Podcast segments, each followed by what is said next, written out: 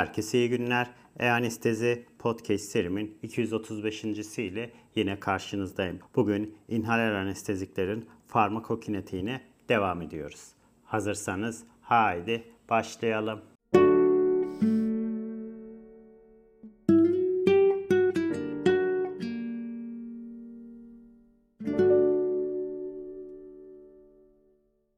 Herkese iyi günler. E-Anestezi Podcast serimin 235. ile yine karşınızdayım. Bugün inhaler anesteziklerin farmakokinetiğine devam ediyoruz. Bugün anestezide, derlenmede endiksiyonla benzerlik ve farklılıklarına bakacağız. Hedef dokulardan yani beyin ve spinal kordun inhalasyon anesteziklerinin atılımı öncelikle anestezi indiksiyonu için kullanılan yolla aynıdır. Anestezik gazlar dokudan venöz kana daha sonra akciğerlere geliyor. Eğer alveolar basınç mekanik ventilasyon basıncından daha az ise o zaman net anestezik akımı kandan daha sonra eksale edilecek alveollere doğru şekillenmektedir. En hızlı atılım elde etmek için devredeki basınç mümkün olduğu kadar düşük olmalı ve bu da anestezik ajanın kesilmesinden sonra anestezik olmayan taşıyıcı gazların yani burada oksijen ve havanın yüksek akımları kullanılarak elde ediliyor. Endüksiyon sırasında transalveoler anestezik alışverişini etkileyen aynı faktörler bu yolla klirensi de etkilemektedir. Artan ventilasyon klirensi hızlandırırken artan kalp debisi klirensi yavaşlatıyor. Çünkü daha büyük kan akımından anestezik atmak için daha fazla kan değişim volümü gerekmektedir. Etkili kan akımını artıran kanda yüksek oranda çözünebilen anestezikler çözünmeyen anesteziklere göre daha yavaş temizleniyor. Genellikle santral sinir sisteminin basıncının MAK uyanıklık altına düşmesinden sonra meydana gelen bilincin geri dönüşü desfloran veya sevofloran anestezisinde izofloran anestezisinden daha hızlıdır. Desflorana benzer kan çözünürlüğü ile karakterize azot iki avantajı nedeniyle daha da hızlı bir bilinç dönüşü sağlamaktadır. Bunlardan birincisi konsantrasyon etkisi. Azot klirens sırasında tersine çalışıyor. Alveoler ventilasyonu artırıyor ve bu pulmoner kandan alveollere akım grantiyantını koruyor. İkincisi ise azotun MAK uyanıklık genel anestezi sırasında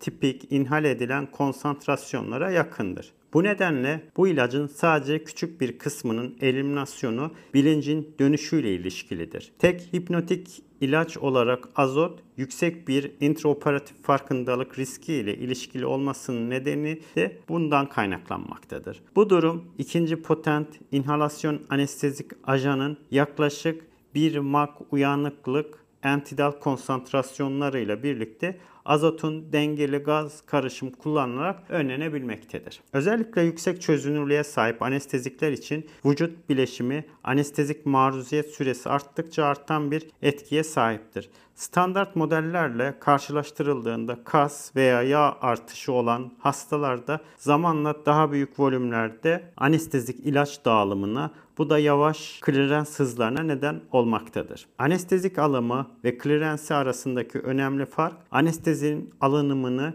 ve indiksiyonunu hızlandırmak için yüksek basınç kullanılabilmesine rağmen vaporizatör ayarının sıfırın altında ayarlanmamasıdır. Ve sonuç olarak anestezik klirens oranını etkileyen en kolay değiştirilebilir faktör taze gaz akımı ve mekanik ventilatördür. Aslında bir mak inhalasyon anestezik ajanına uzun süre yani bu 4 saatin üzerinde maruz kaldıktan sonra entidal anestezik konsantrasyonları mak uyanıklığa ulaştıktan sonra bile yeterli ventilasyonun sürdürülmesi yüksek öncelik olmalıdır. Bu durumda hipoventilasyon anestezik ilacın kastan kana ve yüksek oranda perfüz olan dokulara yeniden dağılmasının neden olduğu yeniden anesteziye neden olabilmektedir. Bugünkü diğer başlığımız ise içerik duyarlı anesteziden uyanma. Konteks duyarlı yarı ömür kavramı tipik olarak multiple farmako kinetik kompartmanlar arasında dağılan, sürekli infüze edilen anesteziklere uygulansa da aynı zamanda inhalasyon anestezikleri için de geçerlidir. Kısa bir süre inhalasyon alımdan sonra kandan anestezik klirensi hem eksalasyon hem de kas ve diğer dokulara dağılım yoluyla hızlıdır. Ve sonuç olarak alveoler basınç anestezi uygulamasının kesilmesinden sonra hızla düşük bir değere düşüyor. Uzun süreli inhalasyon ve alım dönemlerinden sonra kas ve diğer kompartmanlardaki anestezik parsiyel basınçları kandakine daha yakın bir şekilde artıyor ve dağılım klirensin katkısını azaltıyor. Bunun yerine merkezi kan kom kompartmanından klirens yüksek kapasiteli dokulardan anestezik maddenin ters akımıyla yavaşlatılıyor. Bu nedenle kısa süreli inhalasyon periyoduna kıyasla uzun süreli inhalasyon anesteziyi alveoldeki basınçtan daha düşük bir ilk düşüş ve daha belirgin bir yavaş clearance fazı takip ediyor. Bu da anesteziden daha yavaş derlenmeye neden olmaktadır. Diğer faktörlerde olduğu gibi konteks duyarlılık yüksek oranda çözünür, anesteziklerde abartılıdır ve düşük kan ve doku çözünürlüğü olan anesteziklerde daha az etkiye sahiptir. Düşük kan çözünürlüğe sahip anesteziklerin göreceli avantajı anestezi süresi ile artıyor. İzofloran ile desfloran kısa süreli anestezi sonrası uyanma için öngörülen zaman karşılaştırıldığında aralarında sadece küçük bir fark vardır. Bu da yaklaşık 2,5 dakikadır. Ancak uzun süren vakalarda çözünürlüğü düşük ilaç kullanılarak önemli ölçüde daha hızlı uyanma sağlanabilmektedir. Diğer bir başlığımız ise perkütan ve viseral anestezik kayıplar. Bu pulmoner değişiminin yanı sıra inhale edilen anesteziklerin bir kısmı vücut ve çevreleyen hava arasındaki diğer geniş alanlar boyunca difüzyonla kayboluyor. Ortalama bir insanın vücut yüzey alanı yaklaşık 2 metrekaredir ve normal termoregülatör vazokonstrüksiyonun inhalasyonu nedeniyle genel anestezi sırasında cilt yolu ile kan akımı önemli olabiliyor. Bununla birlikte genel anesteziklerin transkutaneous kayıpları klirense ihmal edilebilir düzeyde katkıda bulunuyor. Açık abdominal veya torasik cerrahi sırasında iç organ yüzeyleri de doğrudan havaya maruz kalıyor ve bu koşullar altında doğrudan transfer ve hava hareketleri yoluyla anestezik kayıplar cilt yoluyla olandan daha büyüktür. Ancak yine de toplam klirensin küçük bir kısmını oluşturmaktadır. Diğer bir başlığımız ise anestezi devresinin etkisi buna. Bunu daha önce bahsetmiştik. Tüp, konnektör, manuel ventilasyon balonu ve karbondioksit absorbanı dahil solunum devresi bileşenleri inhalasyon anesteziklerini absorbe edebiliyor. Anestezi akımı devam ederken dolan ve wash out sırasında boşalması gereken etkili bir başka kompartmanı oluşturmaktadır. Bu bileşenler küçük seviyeli anestezik gaz salınımını önemli bir süre devam edebilmektedir. Diğer anesteziklerin metabolizma yoluyla atılımına baktığımız zaman ise dokularda inhalasyon anesteziklerinin özellikle karaciğerde metabolizması ilaç klirensine değişik derecelerde katkılarda bulunuyor. Artık klinik olarak kullanılmayan bir ilaç olan metoksifloran ve Amerika Birleşik Devletleri'nde nadiren kullanılan eski bir ilaç olan halotan yüksek oranda metabolize edilen inhalasyon anestezikleriydi. Metoksifloran insanlarda yoğun bir metabolizmaya uğruyor ve inhale edilen dozun yalnızca %19'u eksale edilen gazlarda geri kazanılıyordu. İnhale halotanın yaklaşık %20 ila 25'i karaciğerde biyotransformasyon yoluyla metabolize ediliyor. Yüksek metabolizma hızı dokulardaki anestezik parsiyel basıncı azaltacak.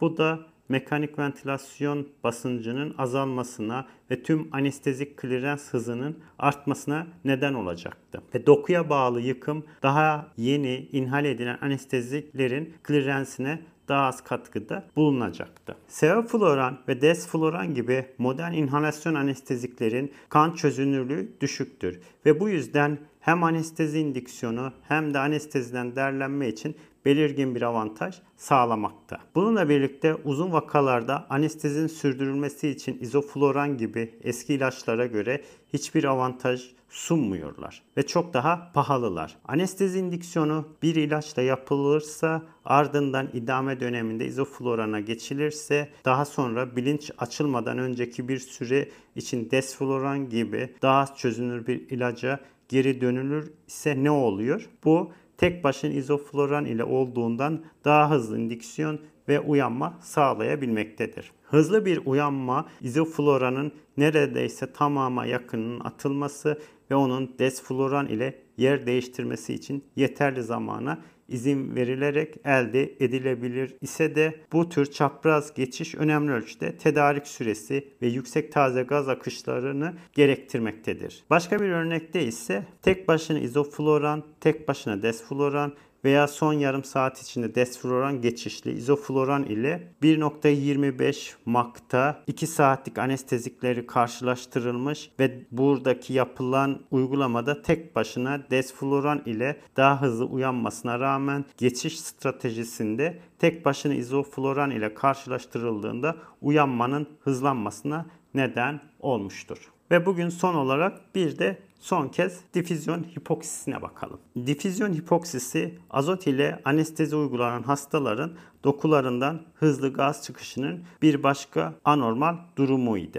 Anestezinin kesilmesinden sonra ilk 5 ila 10 dakika içinde alveoler oksijen seyrelmesine neden oluyor. Azotun kandan alveollere akımı dakikada birkaç litre olabilmektedir. Hızlı gaz atılımının bir başka etkisi de solunum dürtüsünün azaltabilen alveoler karbondioksitin azalmasıdır. Hasta bir süre içinde ek oksijen almaz ise anesteziye bağlı solunum depresyonu, azalmış alveoler karbondioksit ve azalmış alveoler oksijenin birleşik etkisinin hipoventilasyon ve oksihemoglobin desatürasyonu ile sonuçlanmasıdır. Ve bu sonuçtan uyanmanın ilk 5 ila 10 dakikası için rutin olarak oksijen desteği sağlanarak solunum ve oksijenizasyona dikkat edilerek kaçınılabilir. Evet, bugün anesteziden derlenmede indiksiyonuna benzerlik ve farklılıklarından bahsettim. Ayrıca anesteziklerin atılması için içerik yani duyarlı anesteziden uyanma,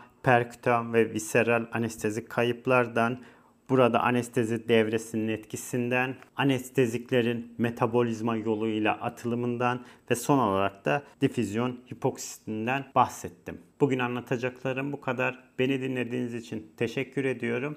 İyi günler.